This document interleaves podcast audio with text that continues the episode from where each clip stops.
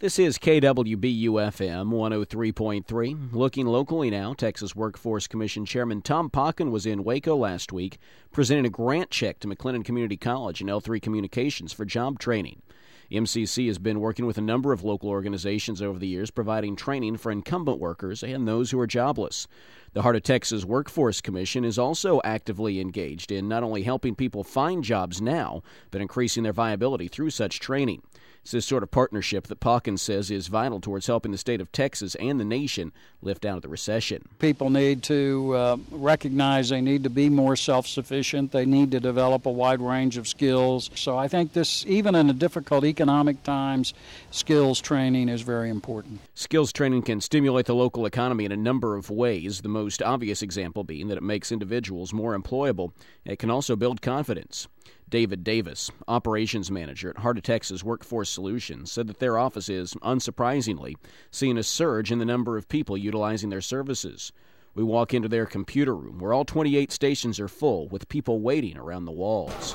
Computers are used to apply for unemployment insurance, to uh, register for work in our Work in Texas system, to uh, work on resumes, to research opportunities and training, to uh, research opportunities on various web pages. Some of these people are hoping they can get skills training for future jobs.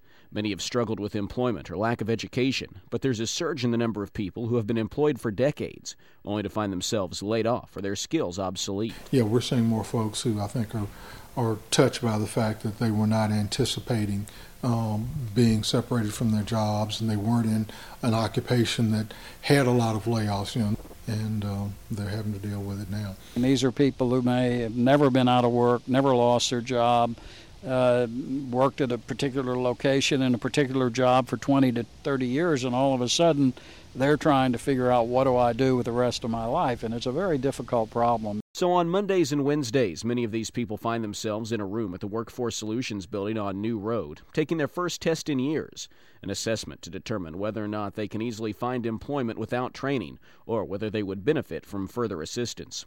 If they qualify, they can receive money to take skills classes at local colleges.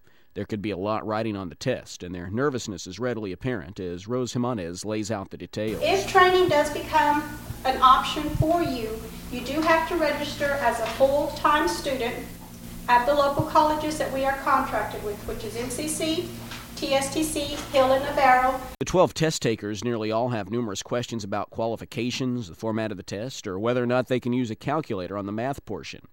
After taking the test, their caseworkers determine whether or not their skills are good enough for current employment so that the state would choose to invest in skills training for others, or whether or not they will be those others. David Davis spends more time touting options provided by the Heart of Texas Workforce Solutions like job fairs, their partnerships with local employers who rely on them to find workers, and their resume and job interview workshops. In this economy, those areas can provide maybe the most immediate benefits.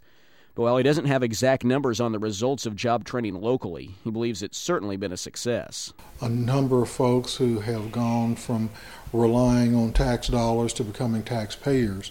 Um, the reason that we think we've been successful is that um, the Workforce Board does an extensive amount of research on the local economy, and they give us guidelines on those occupations where they think uh, our training dollars should be targeted.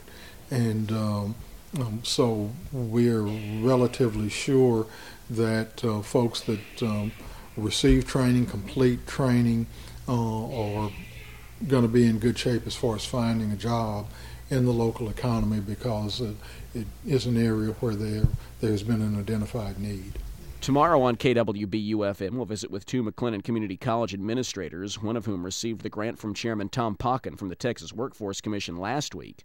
Danny Upmore believes that the work they do, along with the investment in training at Workforce Solutions, is going a long way towards improving the community on a number of levels. You can see more at kwbu.org. For KWBU News, I'm Derek Smith.